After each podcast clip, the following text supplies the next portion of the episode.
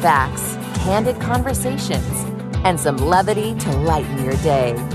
This is The Cale Clark Show on Relevant Radio. Good Thursday to each and every one of you. It's September the 14th, 2023. I can't believe we're halfway through September. Producer Jim, we have to play a lot of Earth, Wind, and Fire in these remaining days before we get to October.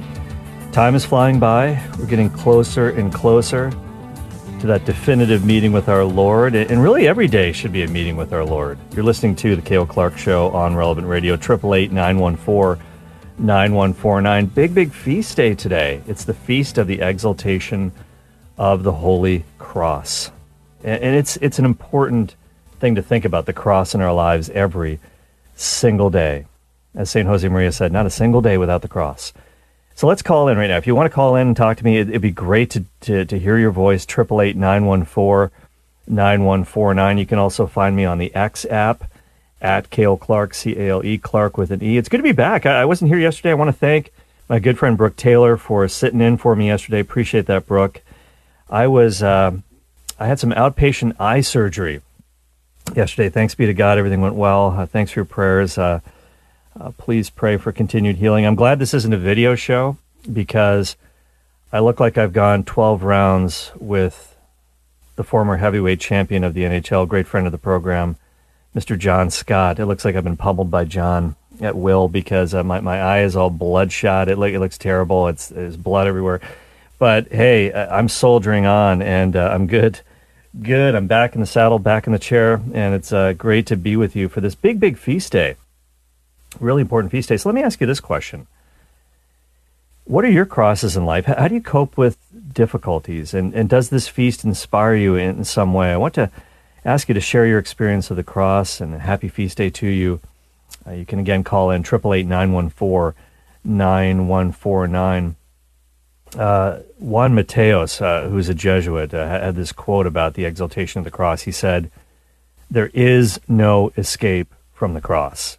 You have to stay with the one crucified or stand with the crucifiers. There is no middle way. There is no middle way. I like that quote. There's no escape from the cross. You have to stay with the one crucified or stand with the crucifiers.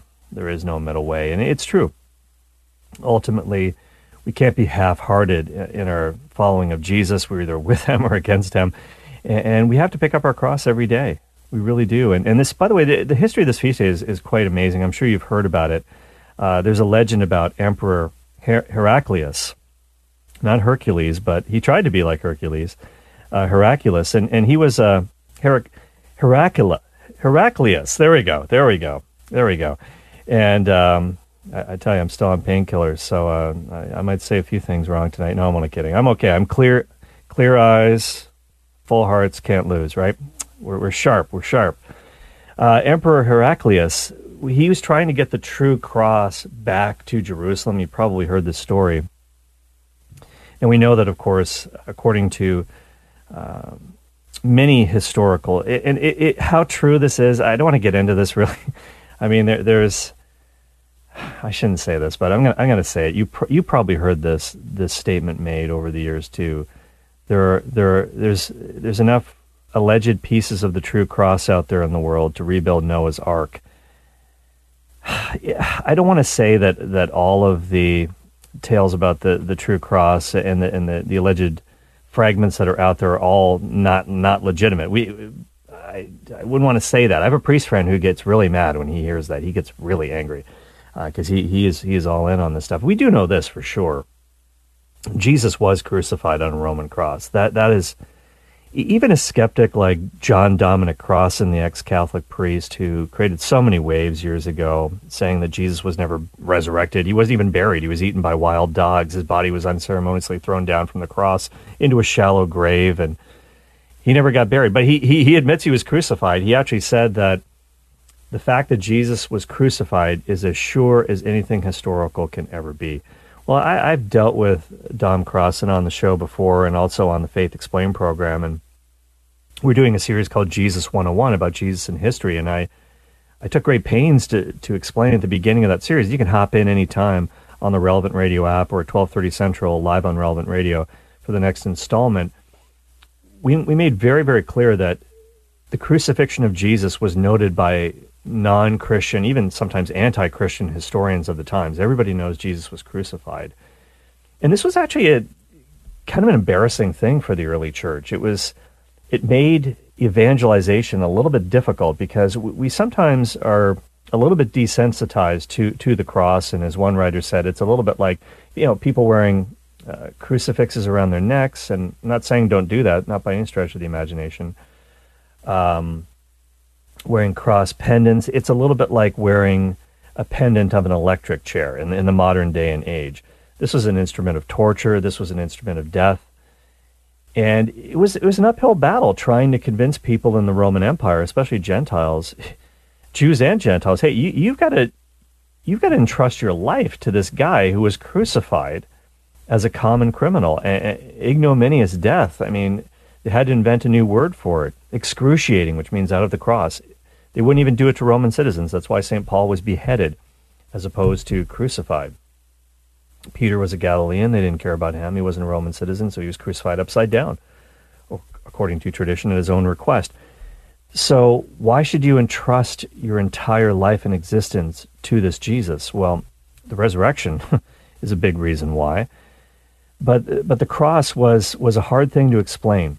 It was a hard thing to explain away. And of course, Constantine, Emperor Constantine, his mother, is Saint Helena, uh, traveled to the Holy Land. It is said that she came back with the true cross.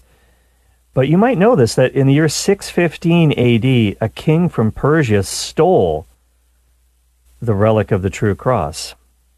He probably wasn't wearing a WWJD bracelet. What would Jesus do? Oh, he'd steal it. You know, no. So, anyways, he he took it, whether it was sort of you know, booty, the spoils of war. I, I don't know what he was thinking, but at any rate, it was with the Persians for about 14 years.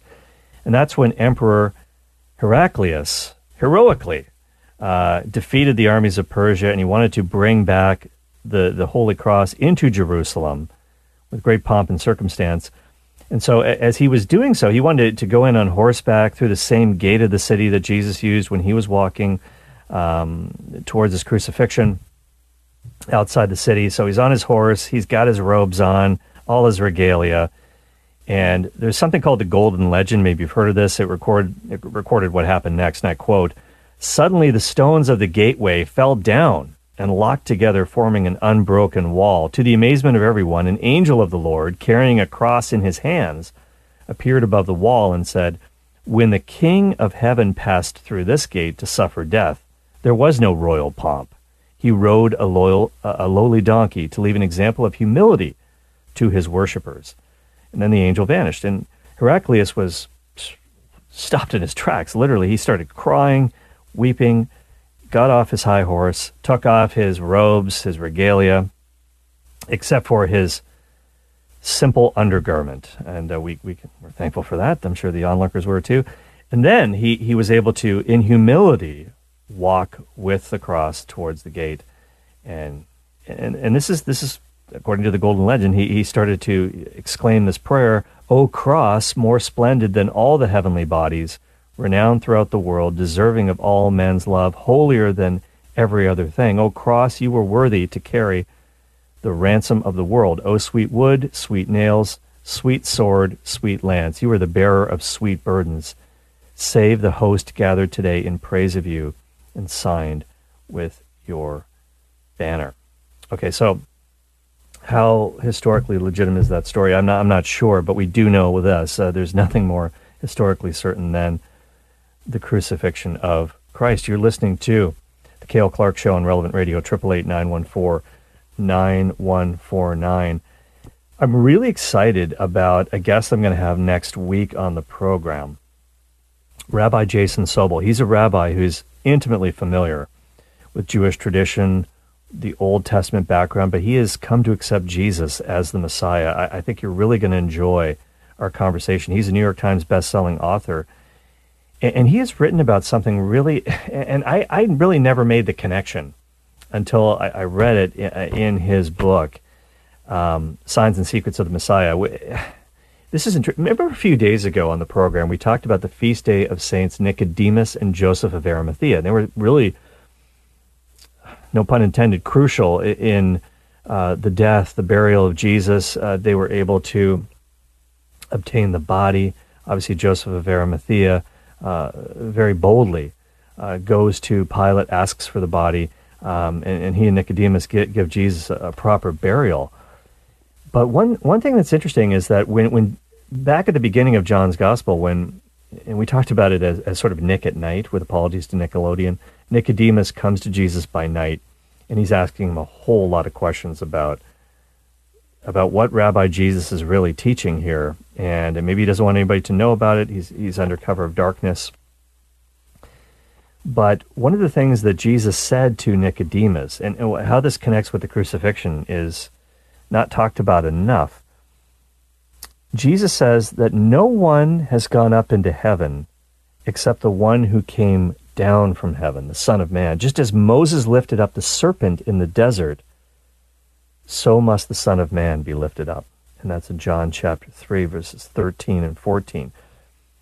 So, why is Jesus comparing himself to a serpent? And that's why I called this episode Snakes and Ladders to Heaven. Because in many ways, that's, that's really what the exaltation of the Holy Cross is all about.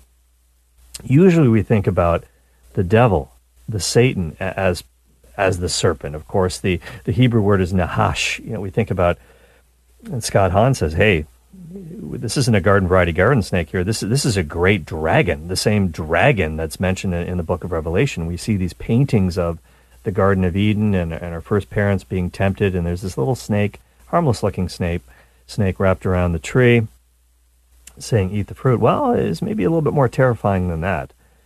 But the, the idea of just as Moses lifted up the serpent in the desert, what's that all about? Well, clearly Jesus is much, much greater than Moses, but this is all about Numbers chapter 21. And, and this is, again, the, the, Israelites are going through the desert. They're wandering aimlessly at times towards the promised land, disobedient, disgruntled and they're traveling. It says in Numbers chapter 21, you can look at verses 4 through 9. You don't have to look it up right now. I'll read it to you, but it says that they traveled from Mount Horeb along the route to the Red Sea in order to go around the land of Edom. The spirit of the people became impatient along the way. The people spoke against God and Moses. Why have you brought us up from Egypt to die in the wilderness? Because there is no bread, no water, and our very spirits detest the despicable food. And what's the food they were complaining about? The manna.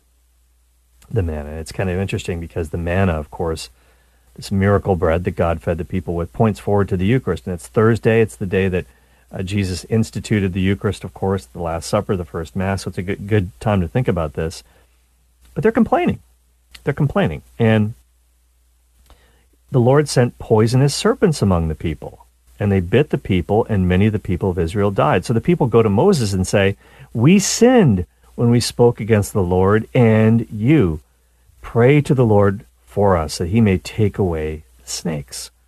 So Moses prayed for the people. Then the Lord said to Moses, Make yourself a fiery snake and put it on a pole. Whenever anyone who has been bitten will look at it, he will live.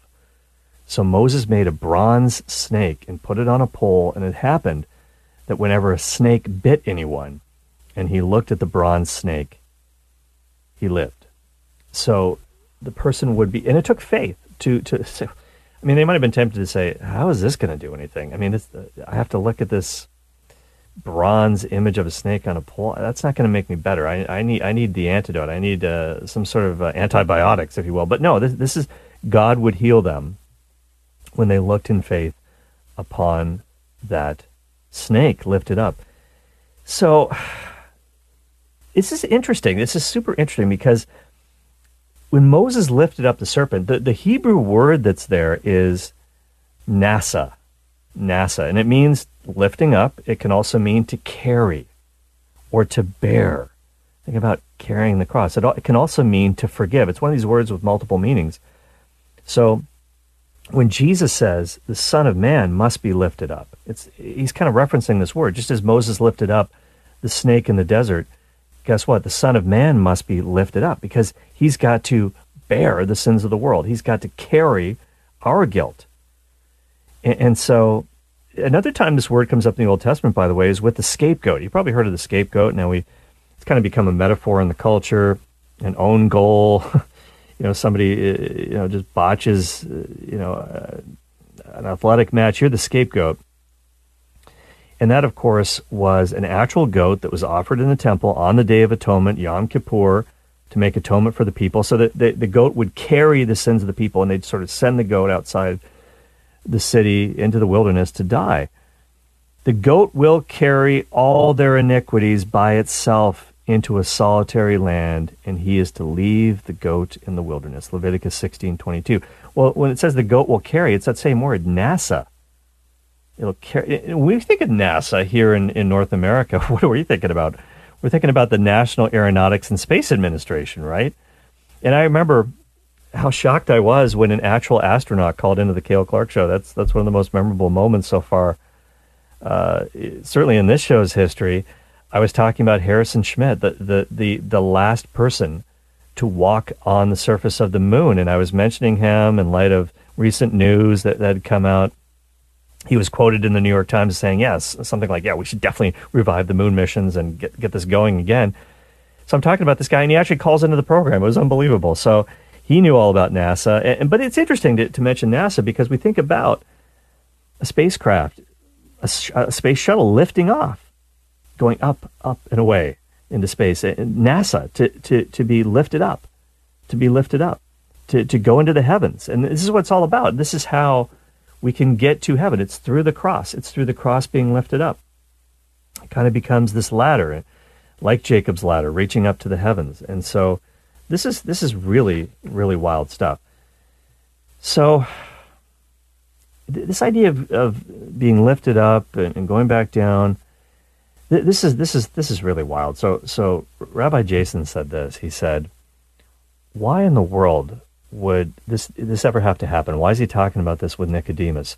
If you think about our first parents, Adam and Eve, they essentially stole from the tree they essentially they, they took from the tree in the Garden of Eden, and it was in a sense it was like stealing from God. And so when they, they pull the fruit down, they, they take it out. It's like a descent. There's a lowering, and that lowered us into the into original sin.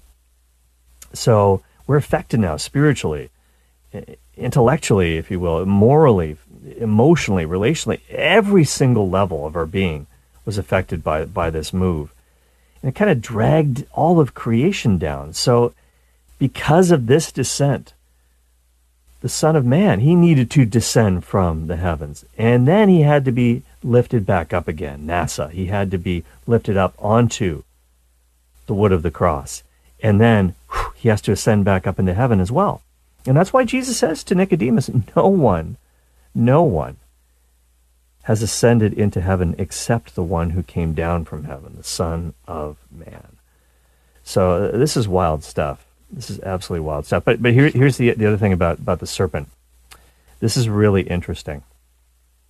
When you think about Moses, when you think about Moses in, in the book of Exodus, when God called him, and I talked about this on the on the on the Exodus series on the Faith Explained. Moses really didn't want to do this. Moses really did not want to go to Pharaoh and say, Let my people go. So the burning bush happens in Exodus chapter 3. The Lord appears. And Moses says at the beginning of chapter 4 of Exodus, They're not going to listen to me. They're not going to believe me. They're, they're going to say, The Lord didn't appear to you. What are you talking about? And so the Lord says to Moses, What is that in your hand? He said, you know, A staff. It's my staff. And he says, Cast it on the ground. So he throws it down on the ground. It becomes a serpent a serpent. And then Moses runs away from it. He's like, Zoinks, get me out of here. But, but the Lord says to Moses, Put out your hand and take it by the tail. So he grabs it, and then it once again becomes a staff in his hand. He says, Do this so that they may believe that the Lord, the God of their fathers, the God of Abraham, the God of Isaac, and the God of Jacob has appeared to you. So he gives them a, couple other signs as well. But then eventually, chapter 7, Moses and Aaron go into Pharaoh's court and Pharaoh's like, I'm not going to listen to you. And then he he does he does the thing. He he takes his staff, casts it down on the ground, becomes a snake. And then Pharaoh's like, Yeah, my magicians can do that too. So he says, Guys, go for it. And then all the Egyptian magicians, they throw their staffs down on the ground and they become snakes too. But here's the thing the, the staff of Moses and Aaron, it eats, it, that snake eats all the other snakes. So th- this is it's kind of like Pac-Man for snakes, I guess. And, and, so, wow, that that's a sign. That's an absolute sign. And, and if you think about it that way, the idea of the serpent that makes a lot of sense when it comes to this bronze serpent being lifted up and how why does Jesus love that image? Because this is exactly what I'm doing to the devil, he's saying. The devil's the ancient serpent, the Nahash, the great dragon. Well, I am going to absolutely annihilate the enemy. And he's still going to stick around. He's still going to pester you. But what, what does Isaiah 25, verse 8 say? He will swallow up death forever. St. Paul said this Death is swallowed up in victory. He was talking about the resurrection of Christ. 1 Corinthians chapter 15. So just as Moses' serpent ate all the other ones, well, guess what? Jesus is going to destroy the Satan. And he's going to enable us to be lifted up, if you will. So that's kind of an interesting image that Jesus used for the feast of the exaltation of the Holy Cross. And it's not something that's often talked about, but I think it's pretty pretty wild stuff, pretty wild and wacky and enticing and, and hopefully inspiring stuff. So I want to hear from you. What, how, do we live out the cross each day in our lives? Because it, it's tough at times, and we're often not asked to do spectacular things. We spend a lot of time thinking about, man, would I have the the grace to be to endure crucifixion in the public square or something something really dramatic? But more often, when God sends us the cross, it's it's kind of the splinters of the cross, and it's something that we have to deal with in our family lives and in, in the workplace.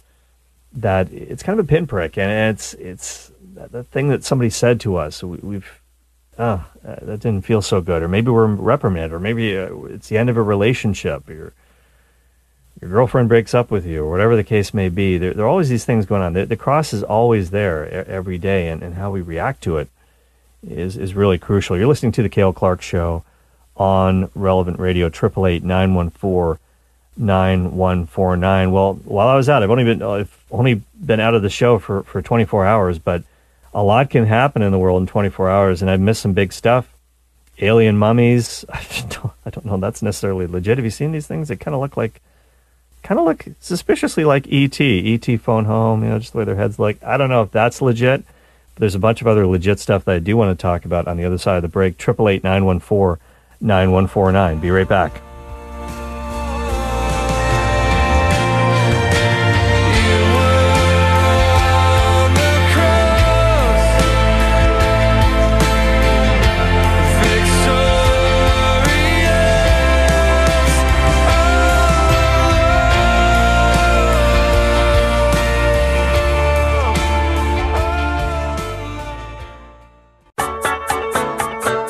Faith, facts, and fun.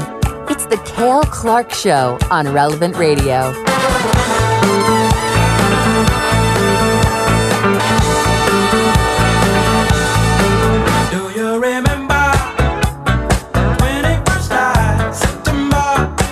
There we go. Producer Jim came through. Earth, Wind, and Fire for you.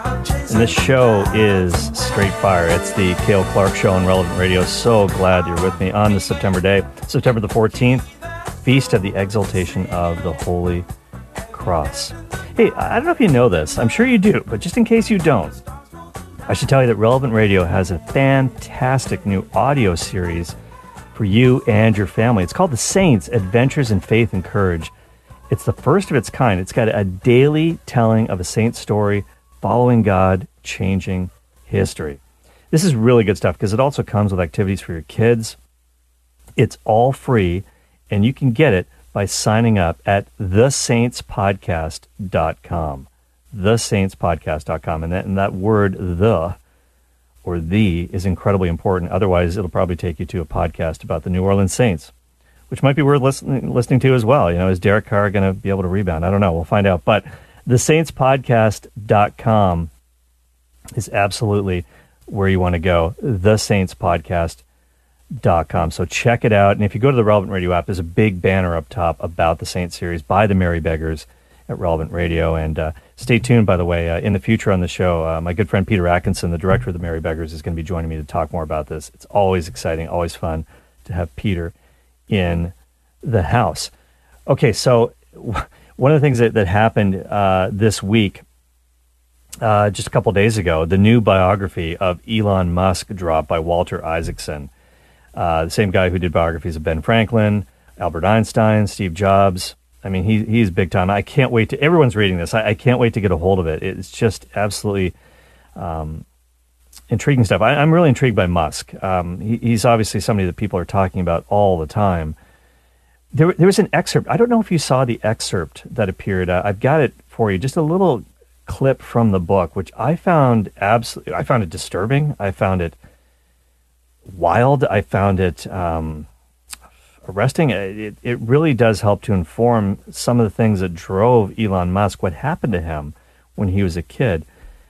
So uh, Walter Isaacson was on uh, CBS Sunday Morning. He was talking about about the book and uh, on September the 10th, just this past weekend. And then there was a there was a corresponding little excerpt that, that came out about. Um, I, I can't even I can't even believe this happened. But let me just read this to you just a little bit. Let me let me quote Walter Isaacson here. Quote: As a kid growing up in South Africa, Elon Musk knew pain and learned how to survive it. When he was 12 years old, he was taken by bus to a wilderness survival camp known as a Veld school as a Veld school. So this is probably a Dutch word, uh, South Africa, of course. And Elon Musk said, quote, it was a paramilitary Lord of the Flies, end of quote. Ooh, this sounds kind of ominous.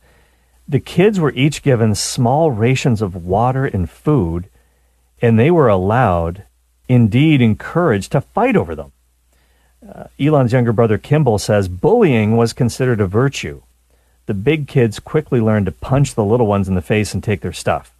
Elon, who was small and emotionally awkward, got beaten up twice and he would end up losing 10 pounds. Near the end of the first week, the boys were divided into two groups and told to attack each other. Musk recalls, quote, it was so insane, so mind blowing, end of quote. And every few years, one of the kids would die. The counselors would recount such stories as warnings. Don't be stupid, like that dumb kid who died last year, they would say. Don't be the weak, dumb kid. End of quote. The second time Elon went to Veld School, he was about to turn 16. He had gotten much bigger, bursting up to six feet tall with a bear like frame, and he had learned some judo. So Veld School wasn't so bad. He said, quote, I realized by then that if someone bullied me, I could punch them very hard in the nose, and then they wouldn't bully me again. They might beat the crap out of me, but if I'd punched them hard enough in the nose, they wouldn't come after me again. End of quote. So I uh, sort of the Mike Tyson school of thought. Uh, Mike Tyson once famously said, "Everybody's got a plan until they get punched in the nose." Well, Elon certainly took that to heart. Uh, just a little bit more here. This this is just shocking stuff. South Africa in the 1980s was a violent place with machine gun attacks, knife killings common. Once, when Elon and Kimball got off a train on their way to an anti-apartheid music concert, they had to wade through a pool of blood next to a dead person with a knife still sticking out of his brain. For the rest of the evening, the blood on the soles of their sneakers made a sticky sound against the pavement. Uh, it's, it, it's, this is this is pretty dark and, and, and, chilling stuff, but he, he was beaten severely at school. Um, his father was not exactly empathetic about this, by the way. Um, he a lot of this this excerpt from the book details the the, the troubles that he had with his with his own dad, um, Errol Musk. And uh, Walter Isaacson describes his dad as an engineer, rogue, charismatic, a fantasist. To this day, he bedevils Elon. And one time, Elon was badly beaten up in, a fight at school, and he, and his dad actually sided with the kid uh, who had pummeled Elon. And any, anyways. I think the, the, the poor relationship he had with his dad certainly um, helped to to make him into who he is. And uh, th- this is really, really, really not good. His dad thinks he this this will help make Elon tougher physically, emotionally. He said that violence was just part of the learning experience in South Africa. Um, his dad told uh, Walter Isaacson, "quote Two people held you down while another pummeled your face with a log, and so on." New boys had to fight fight the school thug on their first day at a new school, and he's kind of thinking this is a good thing. Um,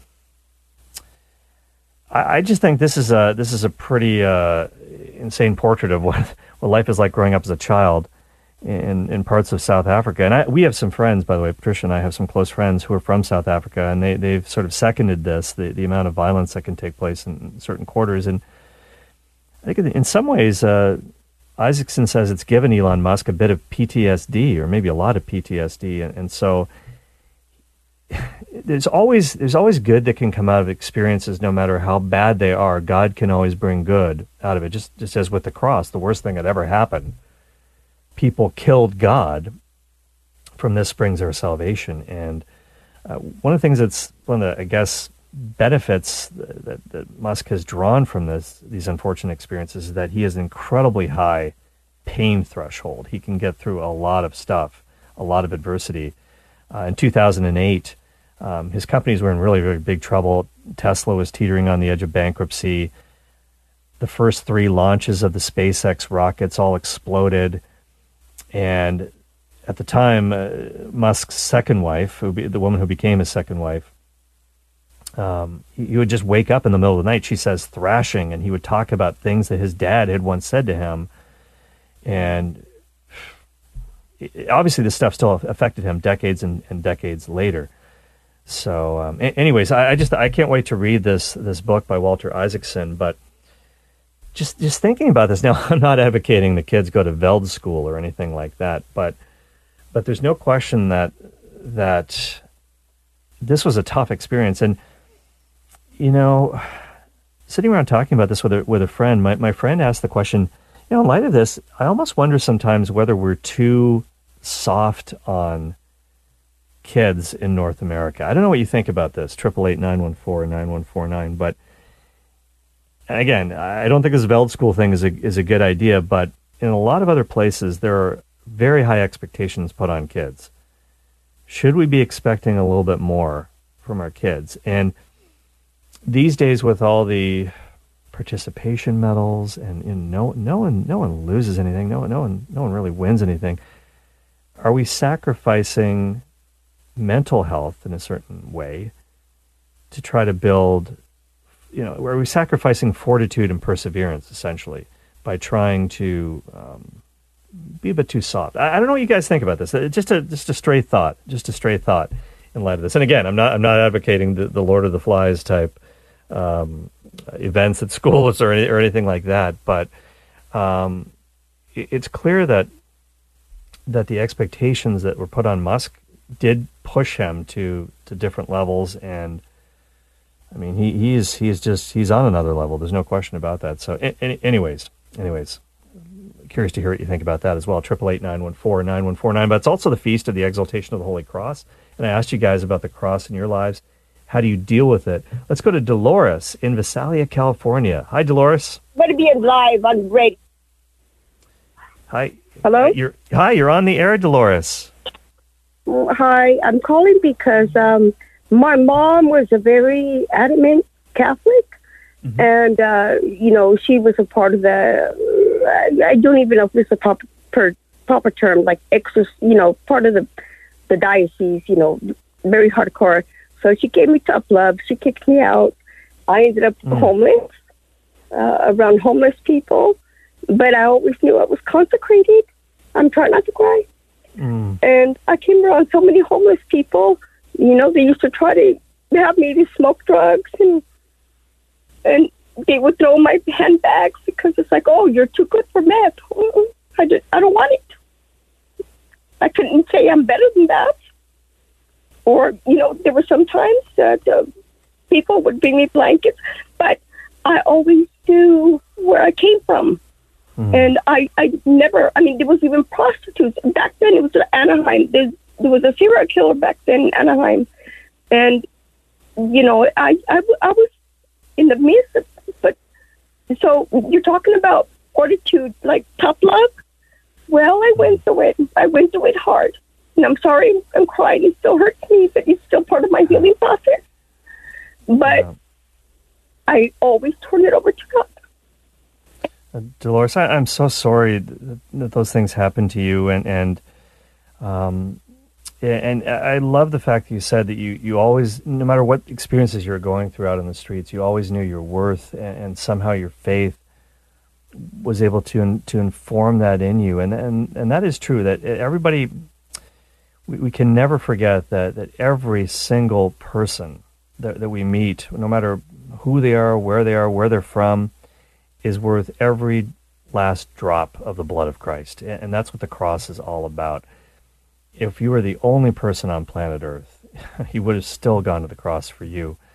And and this is what we have to to own. We have to own this. We have to make it our own. We have to not just pay lip service to it, but we somehow have to really believe this in our core. And that that's what St. Paul said uh, in one of his writings. He, he talked about how the Son of God loved me and gave himself for me. Uh, he really made it personal. Yeah, he died for the whole world, and we know this, but but he also died for us individually, and he loves us so much, and that, that is just so transformative to to understand that. So God bless you, Dolores. Thank thank you for calling in. Well, I promise I'll pray for you, and uh, please uh, keep us in your prayers as well here at Relevant Radio. Triple eight nine one four nine one four nine. Let's go to Eric in Farmersville, Texas, in North Texas. Hi, Eric. How you doing?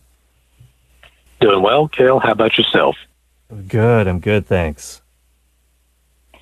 So I just had a comment on, you know, you were previously talking, I think it was a, a rabbi's new book. Mm-hmm. Mm-hmm.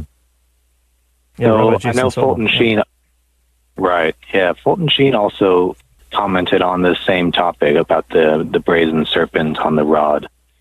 Um, what, he, what did he say? His, uh, so his point was that, you know, the Christ looked like a criminal up on the cross, you know, crucified between two thieves dying a criminal's death. The serpent also looked like the very same plague um, that was um, hurting the Israelites at the same time. But it had no venom in it, and neither mm. did Christ have any sin in him.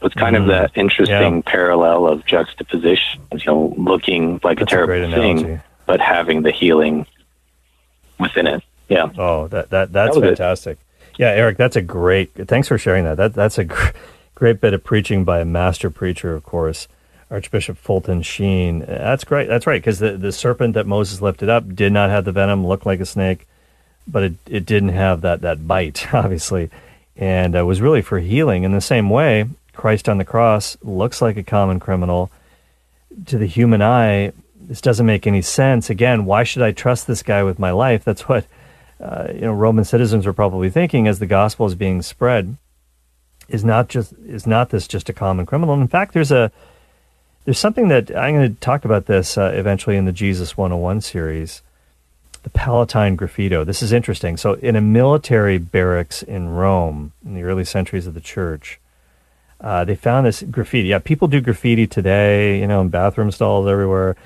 they did it in the first century too. They've always done it. They've always done it. So they found a bit of graffiti in this Roman barracks for soldiers, and they were basically some of the soldiers were making fun of this guy named Alex, who had become a Christian, a believer in Jesus Christ.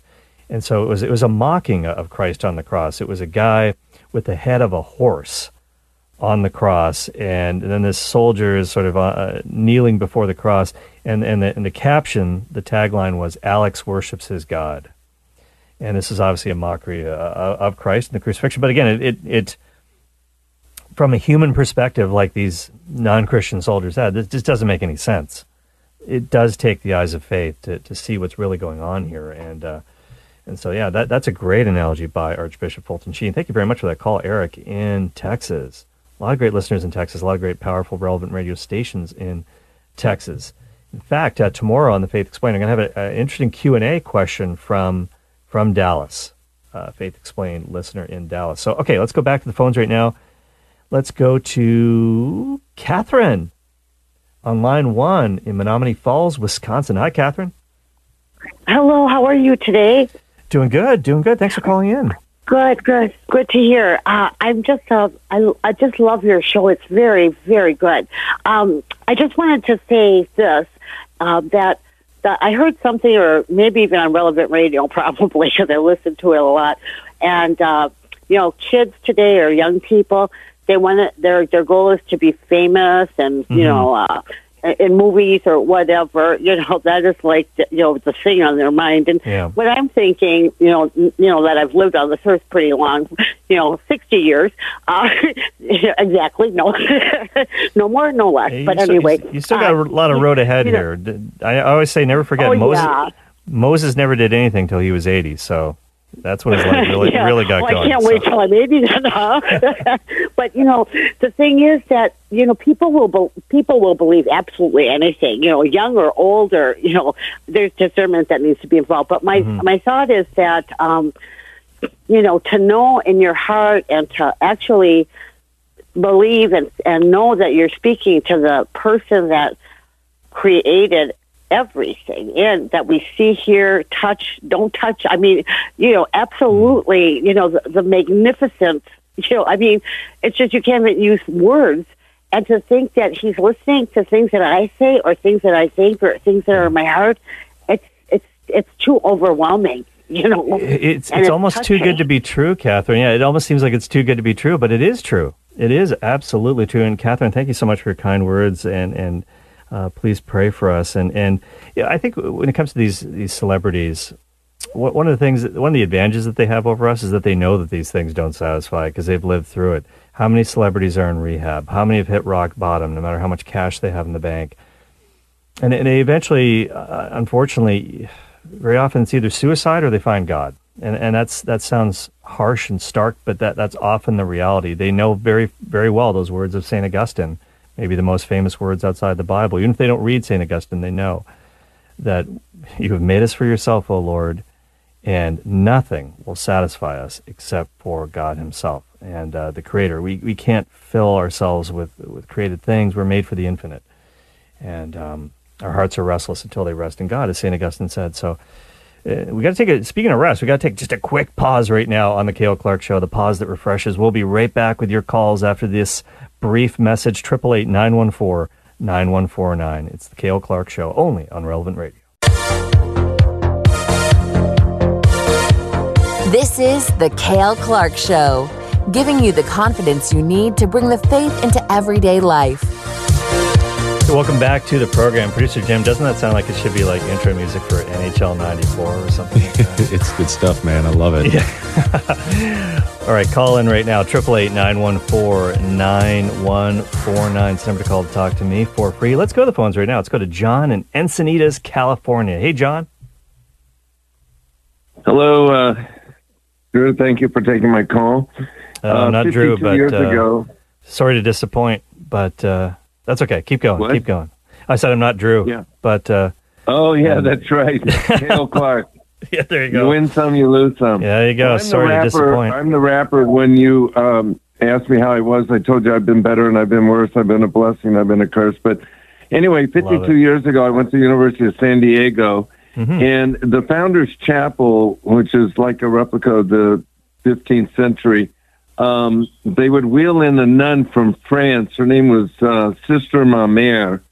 She was in her 90s and she would be saying the rosary. And one day she tugged on me when I was 20 years old, pointed up at the cross, and said, You know, whenever I'm troubled, I just look up at the cross and I know that everything is okay.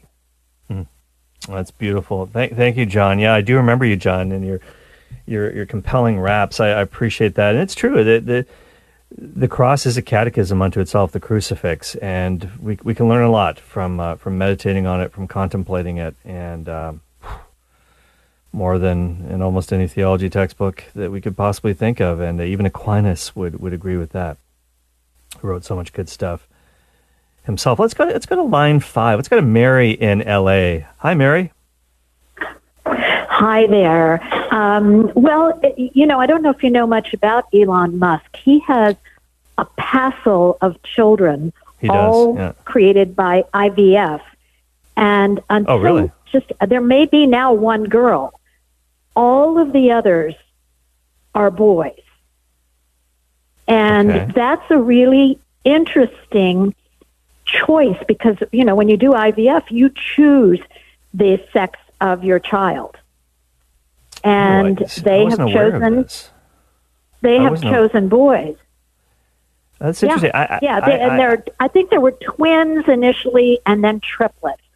And I know Okay. this. I work in a private school in LA, and Mm-hmm. we uh, were contacted. So the head of school went over to see Elon about the kids, and the three boys, the triplets, were all um, in need of um, um, a special school for um, emotionally challenged kids.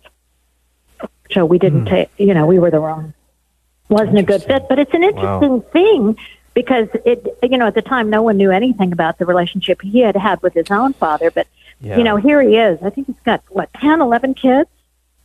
And, Yeah, um, I, yeah, I, uh, Mary, I wasn't aware of the whole IVF thing. I know I do. I did know that he had he had a number of children um, through different women, and he, he certainly. I mean, where he's at spiritually, he, I know he's at least thought about the God question, the Jesus question. There's a. I talked about this on the show some time ago. Uh, he was uh, on on the Babylon Bee podcast, and he was kind of you know, backed into a corner by the host, and they, they basically asked him, "Have you accepted Jesus as your savior?" And he, he's, I think he was very dis- diplomatic and nice to these guys, but um, I thought they kind of backed him into a corner there. I, I don't know if he's had any further thoughts on, on that issue, but um, he certainly is pro-life in the sense that he, he wants there to be a lot of children and more children in the world, and he's he's done his part there for sure. Having said that, uh, in terms of the sanctity of marriage. Um, morality with respect to pr- reproduction. Obviously, IVF is a huge problem. I wasn't aware of that, and, and maybe that'll be in the book. Um, and in terms of the whole, I mean, it's sad to hear if, if his children have emotional needs that, that aren't being met and they're, they're suffering in that way. Uh, if that is indeed the case.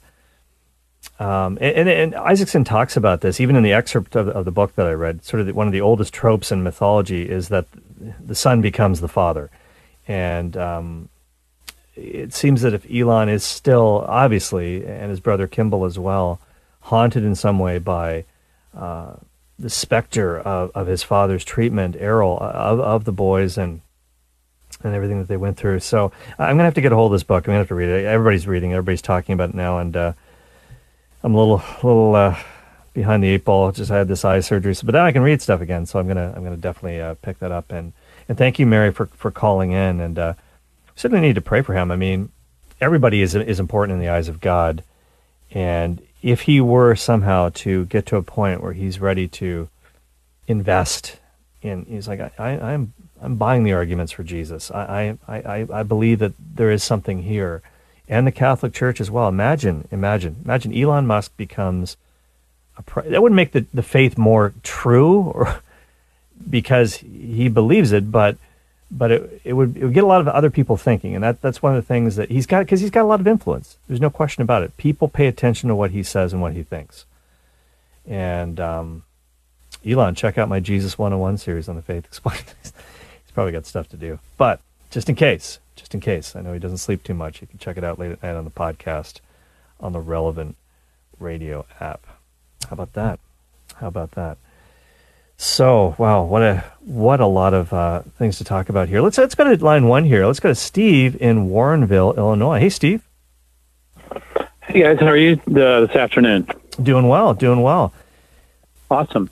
Hey, you know, I went to Catholic grade school actually in Southern Indiana. I actually went to the same grade school that Mike Pence did. He was about three years younger. No kidding. But we had nuns that were very strict with us and tough with us, but Mm. they they let you know that they had your back and they cared about you.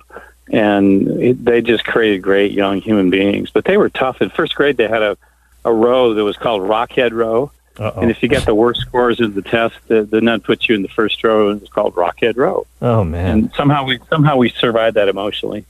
But then I went to then I went to Brother Rice High School in Detroit, which is there's one in Chicago and one here in Detroit. But Mhm.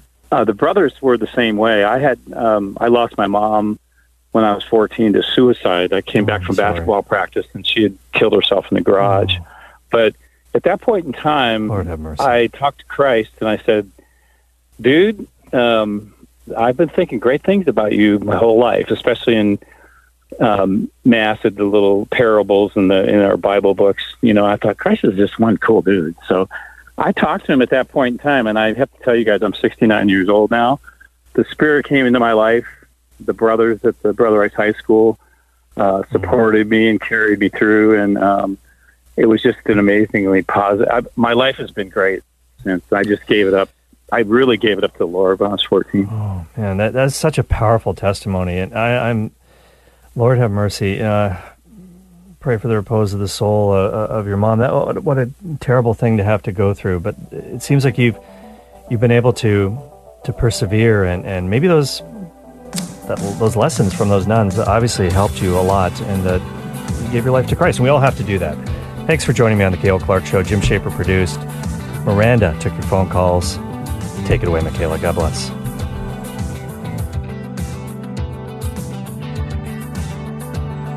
Thank you for listening to my daddy.